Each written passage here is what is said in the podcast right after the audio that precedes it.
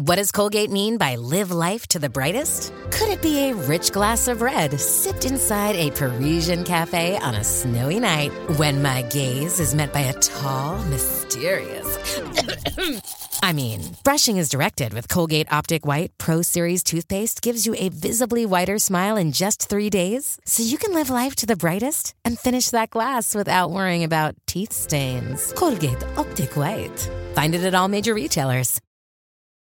Your brain needs support, and new Olly Brainy Chews are a delightful way to take care of your cognitive health.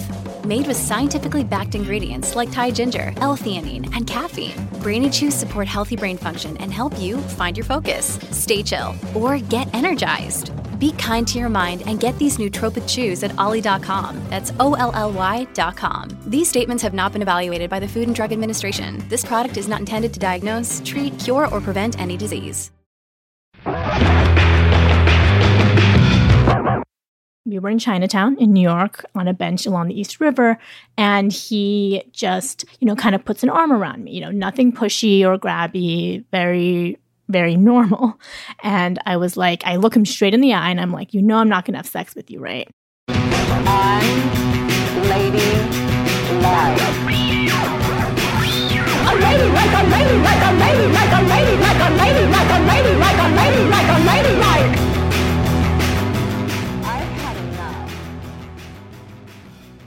Caroline, at the very beginning of our How to Live Single series, you mentioned how much you hate getting the cringy question, How are you still single? yes, I hate it. I hate it. well, we've now reached our third and final installment in the series, and it's time for another loaded question that often comes up in singlehood convos. When was the last time you had sex? Yeah, it seems like once we hit our 20s, whether you're having quote unquote enough sex becomes some sort of measuring stick for happiness. Like, if you aren't doing it often or ever, then there must be a problem, whether it's not having anyone to fool around with or just not being interested in fooling around with whoever is around. But today's guest, Angela Chen, is here to snap that measuring stick in two and reassess what many of us take for granted about the sexual sides of singlehood and partnership. Angela is a science journalist and author of the upcoming book Ace What Asexuality Reveals About Desire, Society, and the Meaning of Sex. And the whole reason, Kristen, you and I got hyped on Angela and her book is thanks to our How to Live Single Part 1 guest, Aminatou Sow. Like it's such a such a good book, and I think especially if you're, you know, like cis hetero uh, hetero person, every way that you've been made to understand love like ends with like sleeping with somebody. Like it's almost like there's just a cloud on your brain that makes you not see the full picture of what love and romance can be, you know? And so having just Angela have this book, it's it's such a generous body of work because it helps you to really decouple all of these things. You know, be like, okay, like what is love? What is sex? What is um, romantic desire? To be clear, we're spending this episode with Angela not because asexual people, also known as aces, are especially single. In fact, it's a myth that asexual folks are wallflowers and uninterested in dating, and Angela herself is in a long term relationship. Instead, we're looking through an ace lens today because asexuality challenges a lot of stereotypes projected onto single folks and the expectations we take into relationships. And so, in a way, the book is the answer to if you've wanted to be to want more when it comes to sexual desire, romantic desire, and you have felt bad because you felt like you were kind of a dried up person or just not as interesting, not as passionate because of these things, then this book is for you. Caroline, Angela's book, Ace, kind of blew my mind. Like, besides the fact that she's a fantastic writer, the book just broadened my understanding of asexuality as a sexual orientation and really made me think deeper about why romance is often conflated with sex. Yeah, I mean, it's not something we often talk about, right? So, today, Angela's going to share the extensive reporting she's done on what it means to be asexual in a world that's obsessed with sex, as well as her personal story of why she identifies as ace. It's all to find out how does society's rules about sex shape our expectations for romance, relationships, and singlehood?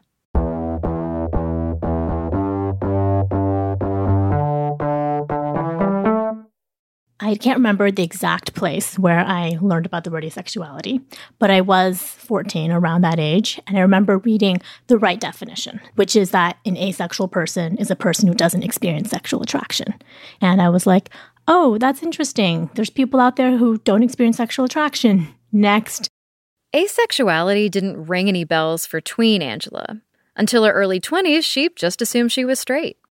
And it wouldn't be until 10 years later that I was really thinking about what those words mean. Like, what is sexual attraction? What does it mean to lack sexual attraction? Because even though the words were right, the meanings were so nuanced that it wasn't something that I think I was equipped to understand at that point. So, for instance, while heterosexuality means you're sexually attracted to people of the opposite gender, and pansexuality means you're sexually attracted to folks of all gender identities, as Angela describes in ACE, asexuality means you are sexually attracted to no one. As a teenager, Angela was curious about sex because of how fantastic she assumed it must feel, but she didn't get any erotic charge from touching or being touched. It was emotional intimacy and romantic desire that Angela longed for. So, at 24 years old, after breaking up with her first serious boyfriend who had a far more casual outlook on sex, Angela began worrying that something might be wrong with her. So, one day over lunch at a Burmese restaurant, she decided to get out of her own head and ask her close friend Jane about it. And so, you know, we sit down, we're eating our food, and then I say to Jane, you know, I have a question for you. And my question is, what does sexual attraction feel like? And I think that Jane was confused at that point. It wasn't like I had a history of, you know, sexual anxiety or anything like that. In fact, I thought I was lucky to, as far as I know, not have that much cultural baggage attached to sex, which is something that I think many women do have. Jane, on the other hand, she was still a virgin. She'd never had a boyfriend but she was very interested in it. And it was interesting to me because in all those conversations we had about libido and lust, she clearly had more experience with that, even if she'd never actually had sex, whereas I had. So, what do you mean when you say that Jane had more experience with libido and lust? Like, Jane would often talk about being attracted to someone, or we would talk about masturbation, or she would talk about basically being horny. Like she would talk about those experiences very openly with me. And those were just not experiences that I'd had. And but it was clear that for her, like there was a drive, there was some kind of physical component for her. It wasn't just like, oh, I have a crush on this guy and like, wouldn't it be nice? Like, um, sex was like kind of part of her environment, part of the way that she saw the world in a way that clearly wasn't true for me. And how did it feel? Do you remember to even hear yourself asking that question out loud? I think I felt naive. Um, Jane is lovely and would never judge me. And, you know, I felt very safe saying that. But I think I felt like infantilized. And I think I felt, I just, I think I just kind of felt stupid. It's almost like if someone was like, what is it like to taste food? Like, what? Why don't you know? You're a grown woman. At the time, Angela was in her second serious relationship. Both had started as non physical friendships that gradually evolved into dating and eventually having sex. But even so, Angela didn't experience the physical impulse to have sex with either partner. You know, she wasn't horny like Jane was. To me, I only wanted to have sex with someone when I was already ready to change my life for them. It was this really overwhelming, really suffocating feeling.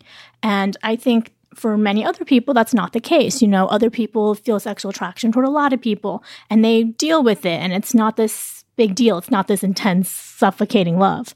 But I didn't know that. So tell us more about what attraction feels like for you. Mm-hmm. So I think attraction for me, I definitely experience aesthetic attraction. I think that's part of the reason why I didn't realize I was asexual for a long time is because I so clearly had a physical type and I could say, oh, that person is cute. Oh, that person's not cute. It's like I'm definitely more romantically attracted to people that I find aesthetically attractive. I don't experience sexual attraction, but that doesn't mean that I'm necessarily repulsed by sex or that I hate sex. It's more like it's I really only want to have sex or ex- for emotional reasons or to feel close. There's almost never any kind of physical physical drive for me. Um, in my normal life, I never think about sex. Um, other, you know, I talk to my friends and they say, oh, I have intrusive thoughts about sex all the time. Or when I'm around attractive people, you know, I get jittery or I notice them more. And that just is not part of my experience whatsoever. I could probably be celibate for life with little trouble. So even though I'm not repulsed by sex, it's just not really a component of my life in the way I think and the way that I relate to others. Asexuality attracts a lot of negative stereotypes. Like, it's often misunderstood as meaning you must be frigid or just too uptight. Yeah, in retrospect, Angela is surprised she stumbled across the right definition of asexuality back when she was 14, considering just how many myths are out there about it. One, probably the most common one, is the idea that um, asexuality is the same as celibacy. It's not. Celibacy is about behavior. Um, asexuality is about attraction. Plenty of people have sex with people they're not attracted to. Another myth is that asexual is the same as aromantic. Um, aromantic meaning you don't experience romantic attraction. So there's a lot of aces who still want romantic relationships. There's also aces and non aces who don't want romantic relationships. Um, people always like to ask about masturbation like, do aces masturbate? Do they not? The answer is some of them do. Another big myth Angela confronts about aces is that being asexual means you're abnormal. I just reject that idea. I think sexual variation exists. I take it for granted that sexual variation is natural and normal. In addition to sexual variation, the ACE community also recognizes romantic variation. Like, imagine an XY axis from algebra class.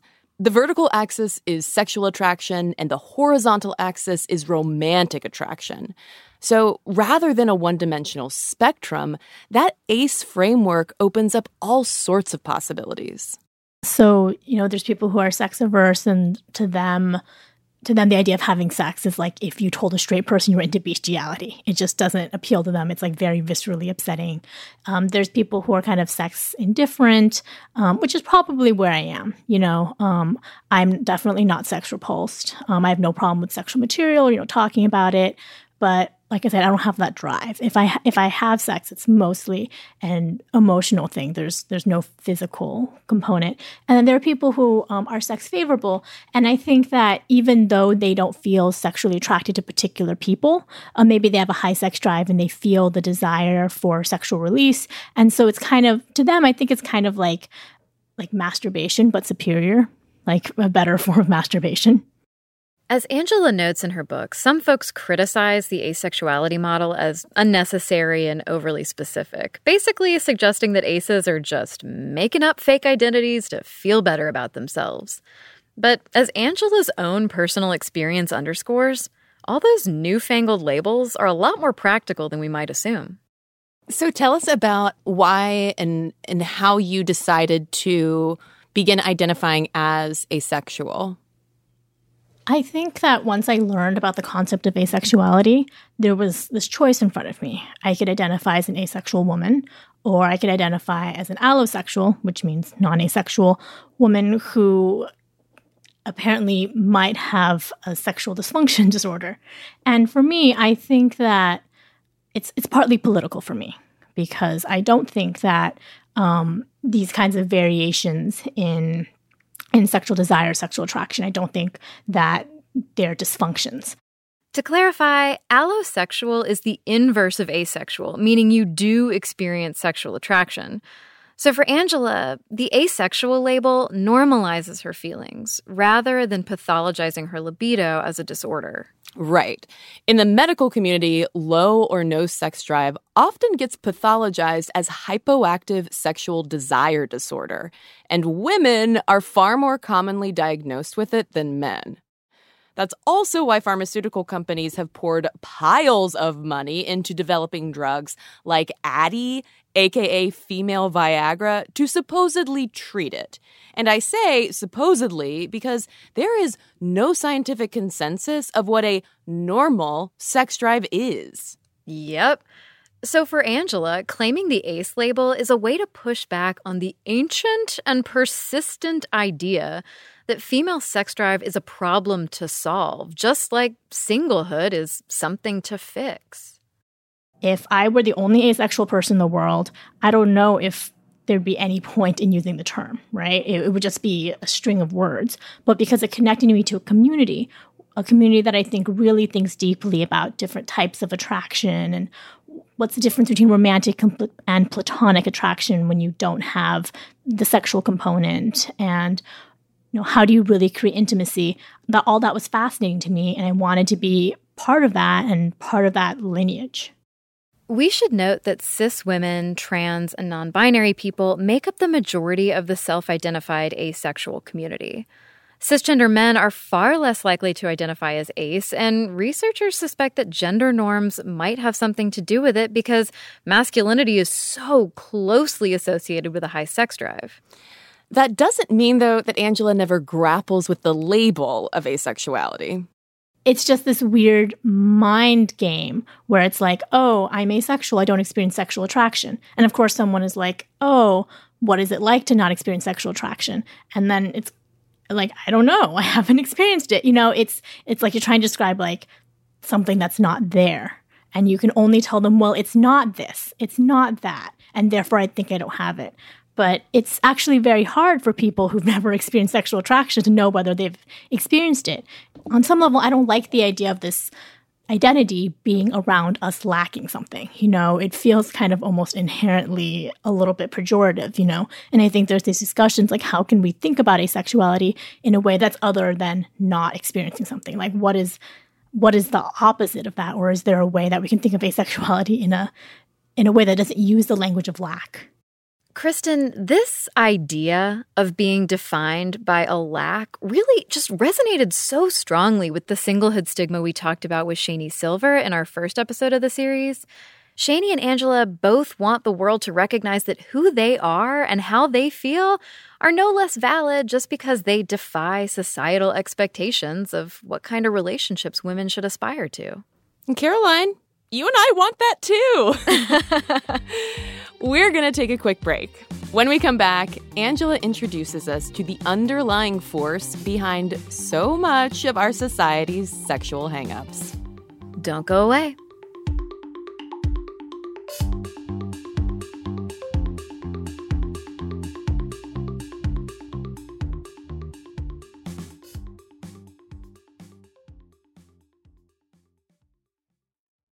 This episode is brought to you by Shopify. Whether you're selling a little or a lot, Shopify helps you do your thing, however you cha-ching. From the launch your online shop stage, all the way to the we just hit a million orders stage. No matter what stage you're in, Shopify's there to help you grow. Sign up for a $1 per month trial period at shopify.com slash special offer, all lowercase. That's shopify.com slash special offer. Look, Bumble knows you're exhausted by dating. All the must not take yourself too seriously and 6 1 since that matters. And what do I even say other than hey? well, that's why they're introducing an all new Bumble with exciting features to make compatibility easier, starting the chat better, and dating safer. They've changed, so you don't have to. Download the new Bumble now.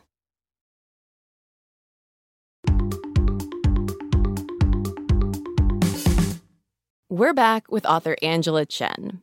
In her book Ace, Angela explores why sex and romance are assumed to go together in relationships and why it can feel daunting and even risky to pursue only one and not the other. Right, like happily single unladies often have to deal with the stigma that something must be wrong with them for not wanting to seek out relationships.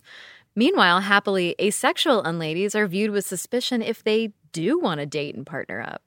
I think maybe there's a myth that asexual people are never interested and can't get partners. I think on the more serious side, for a lot of asexual people, it's less of a myth and more of a real fear, especially if you are sex repulsed um, or know that you're not that interested in having sex. Most people do. And so there is that fear of where can I find someone? It's less a myth than what seems like a threat to something that you want very much if you want a romantic relationship. As Angela discovered while writing Ace, there's a term that helps explain why asexuality seems like an inherent threat to romance.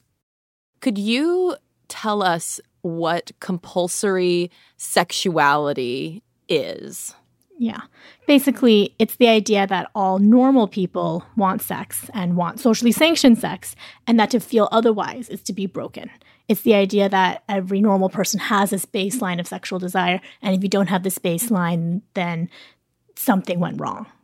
But the key thing to me is that it isn't just an ace thing. Even if you're not ace, even if you do experience sexual attraction, there's all this pressure to experience enough of it, or in the right way, or to have a great sex life, to be down. And so compulsory sexuality affects a lot of people who aren't ace. And I think that's part of the reason why I think that kind of ace lens is so important. Compulsory sexuality is so insidious that it shows up in sex positive feminism too. Basically, the idea that to be a feminist is to be sexually active and adventurous. And if you're not, you're brainwashed and you're a victim of the patriarchy and you need to try harder and masturbate more and do kinkier sex until you discover that truly deep down you love sex. I think this message is pretty pervasive. It's a feeling in the air. You know, you're cooler, you're bolder, you're more enlightened if you um, have sex like a man, if you have sex like you don't care, if you are otherwise and you're kind of old fashioned, um, you're you're dainty, you're chaste. There's so much moral language that's applied to it, and I think that of course, some people are naturally going to have um, a more voracious libido, and some people are naturally going to have a less voracious libido. And so, quote unquote, liberated sexuality, by which I mean sexuality that's free of this negative social pressure and conditioning, that doesn't necessarily mean that women have to have a lot of sex. Like, liberated sexuality can look like um, having a lot of sex or can look like being celibate.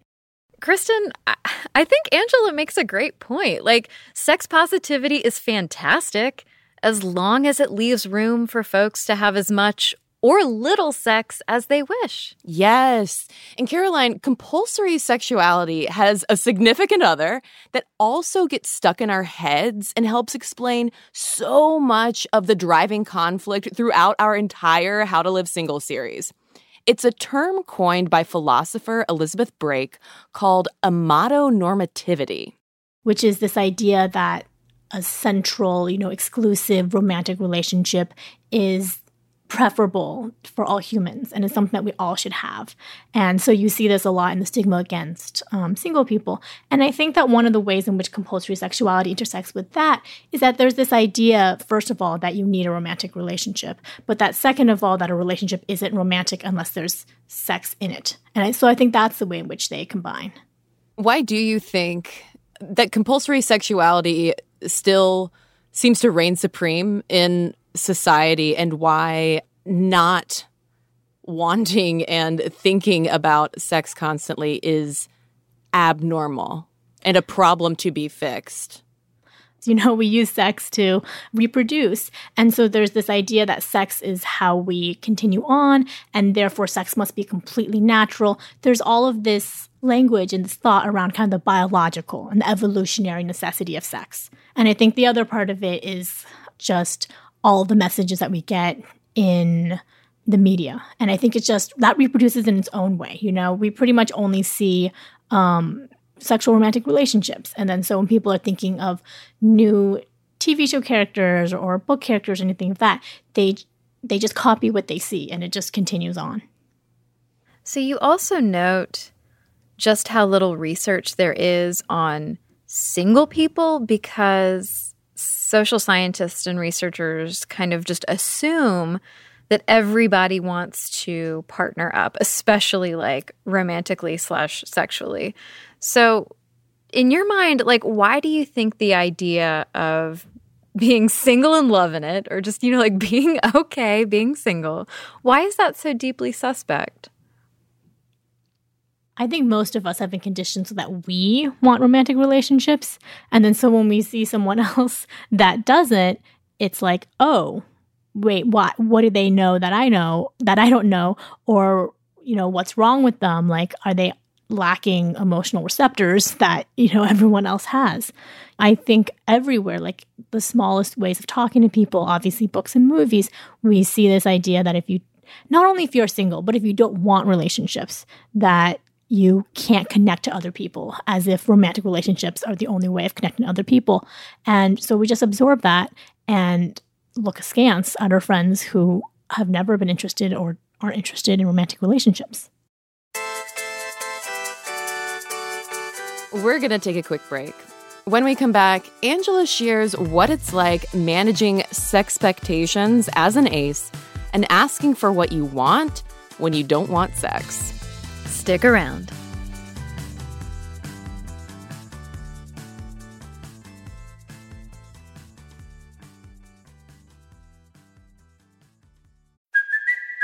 Kaley Cuoco for Priceline. Ready to go to your happy place for a happy price? Well, why didn't you say so? Just download the Priceline app right now and save up to 60% on hotels. So, whether it's Cousin Kevin's Kazoo concert in Kansas City, go Kevin, or Becky's Bachelorette Bash in Bermuda, you never have to miss a trip ever again. So, download the Priceline app today. Your savings are waiting. Go to your happy place for a happy price. Go to your happy price, Priceline. This episode is brought to you by La Quinta by Wyndham. Your work can take you all over the place, like Texas. You've never been, but it's going to be great because you're staying at La Quinta by Wyndham. Their free bright side breakfast will give you energy for the day ahead. And after, you can unwind using their free high speed Wi Fi. Tonight, La Quinta. Tomorrow, you shine. Book your stay today at lq.com.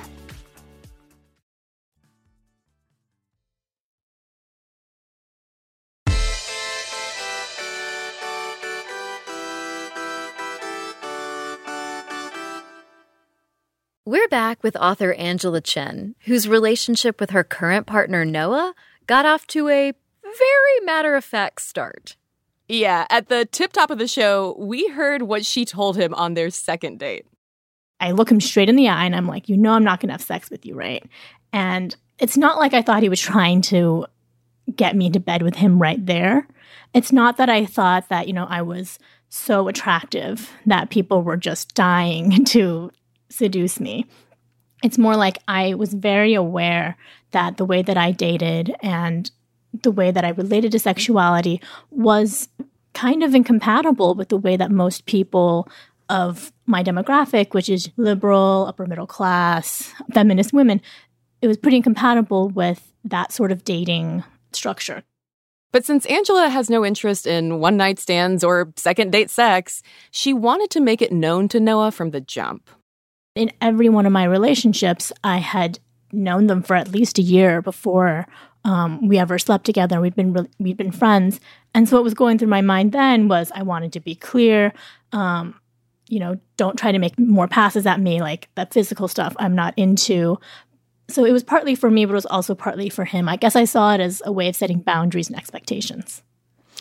And how did he respond when you said that to him? Um, he just laughed. Um, I mean, we're dating now and we do sleep together. So, in a way, I mean, he gets the last laugh, sort of. As it should be in any sexual relationship, whether it lasts an hour or a lifetime, Angela's boundaries are an ongoing negotiation rather than just a one and done. She's ace, he's allosexual, meaning he does experience sexual attraction. So, setting boundaries and expectations is something that Angela thinks a lot about it's much harder to say no to a partner, especially if you're monogamous, um, and keep saying no to them than it is to say no to that one guy at the bar that you're never going to see again and he can just go find someone else. Um, and so I think it's very hard to stand up for yourself um, in these relationships and to really interrogate all of these beliefs about why your partner is entitled to sex with you. And to be clear, like I think people get to decide what their own boundaries are. I think it's justifiable if you want to break up with someone because sex is really important to you and it's a deal breaker. I think that's fine. But I think what's really common is that in relationships, you get all these unspoken assumptions, like the needs of the person who wants sex are so much more important than the needs of the person who doesn't want sex. You know, there's so many books that are like how to want sex, wanting sex again, you know, that kind of thing. But there's very few books about, you know, maybe the other person, the higher desire partner, should try to tamp down their desire. But why is that true? You know, there's two people in the relationship. Why does one person have more moral standing? Well, and it, it resonates with what you were saying earlier about uh, the trap of asexuality, like the defining it as a lack of, because I'm I'm thinking of terms like you know the partner who is withholding sex or mm-hmm. sexless relationships and all of the trend pieces about how mm-hmm. millennials are so sexless. Like it's so negative.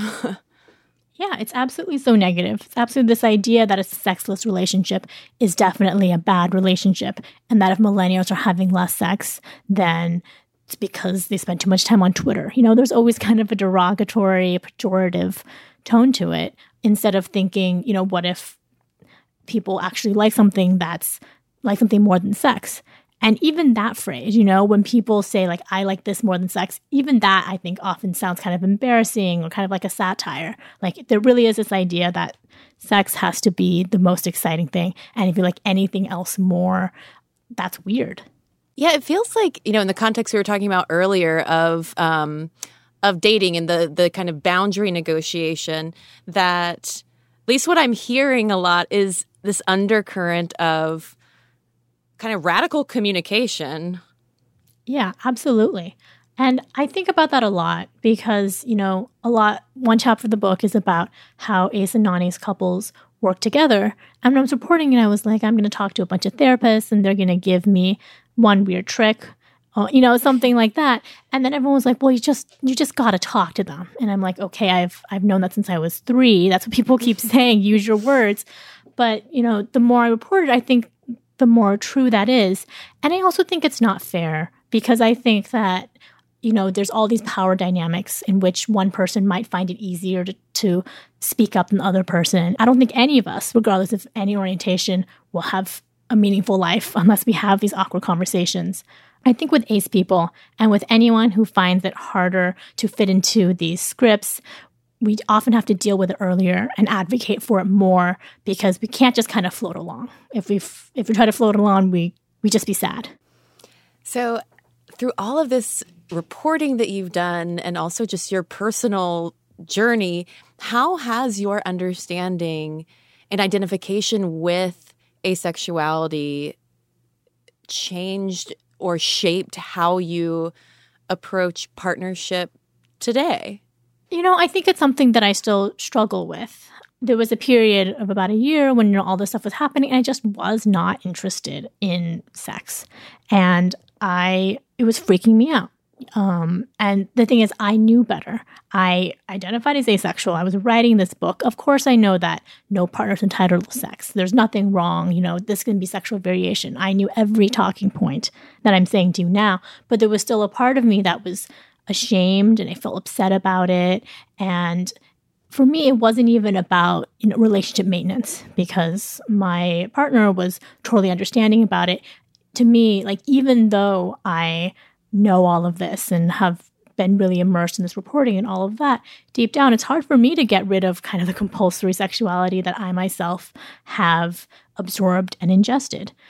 I think all the reporting and research that I did, it helps because at least there is that level of knowledge that helps me stand up for myself a little bit. I think there's a lot of people out there who might have experiences we could call ACE and they don't know anything about asexuality. And so when their partners say, You're broken, you need to fix this, this is your problem, you know, go do something about it, they internalize all of that.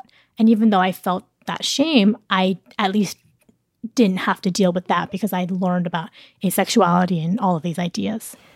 Is it possible for for us in general to kind of culturally disentangle romance and partnership or romance and or sex and partnership? I think so. I think all of us maybe kind of dream of having that perfect, you know, package, but if we could separate all of these and think beyond, you know, this binary where one person has to fulfill all those needs, then I think that first it'd be good for codependent, you know, for avoiding codependency. Mm-hmm. And it would put a lot less pressure on everyone to be everything to, you know, everyone else. And I think it could just democratize relationships.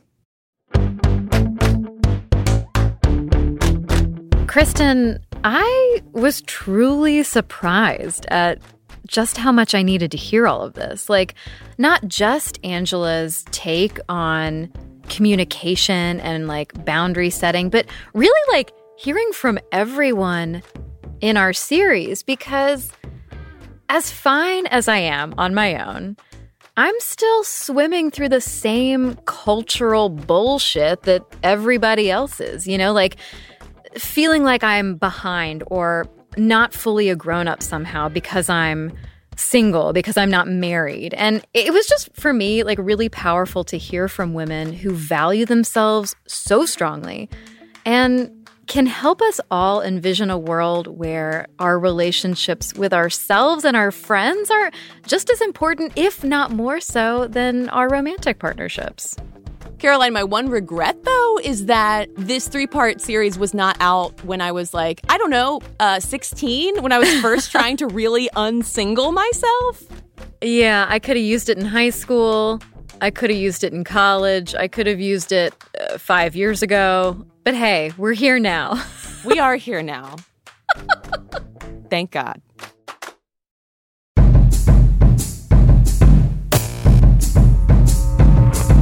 All right, and ladies, did our conversation with Angela resonate with you? How do you feel about your own relationship status negotiations? Let us know. You can email us at hello at unladylike.co, find us on social at unladylike media, or join our private Facebook group and jump into the thread for this episode. And hey, if you haven't heard parts one and two of our How to Live Single series, be sure to go to our website, unladylike.co, and give them a listen. Angela's book comes out this September, and you can find links to pre order it on her website, angelachen.org. If you'd like to get extra unladylike and enjoy some delightful bonus episodes on Mrs. America, Flojo, and more, head over to patreon.com slash unladylikemedia. Nora Ritchie is the senior producer of Unladylike. Gianna Palmer is our story editor. This episode was edited by Abigail Keel. Shruti Marante transcribes our tape. Jamaris Perez helped with transcriptions for this episode. Our music is by Flamingo Shadow, Amit May Cohen, and Sarah Tudzin. Mixing is by Andy Christens. Sound design and additional music is by Casey Holford. Executive producers are Chris Bannon, Daisy Rosario, and Unladylike Media. This podcast was created by your hosts, Cristen Conger and Caroline Ervin of Unladylike Media. Next week. I don't believe that prisons and policing should exist in our society. And I think that we need to build all kinds of different possibilities and build the kind of society that actually cares for people and that keeps people safe and that nurtures, you know, humanity instead of just operating around this philosophy of punishment. We're talking with prison abolitionist Maya Schenwar about how to do Me Too minus police. You don't want to miss this episode. Make sure you're subscribed to Unladylike. Find us in Stitcher, Spotify, Apple Podcasts, or wherever you listen to podcasts. And remember, got a problem? Get unladylike. Honestly, my, my only regret, Caroline, my only regret is that I could not have heard this three part series. Oh my God. Like, um, let me do the math. Fuck. Like eight years ago. you know, when I when I was still single. Yeah, I could have used this. When was I in college? When was I, I in high this. school?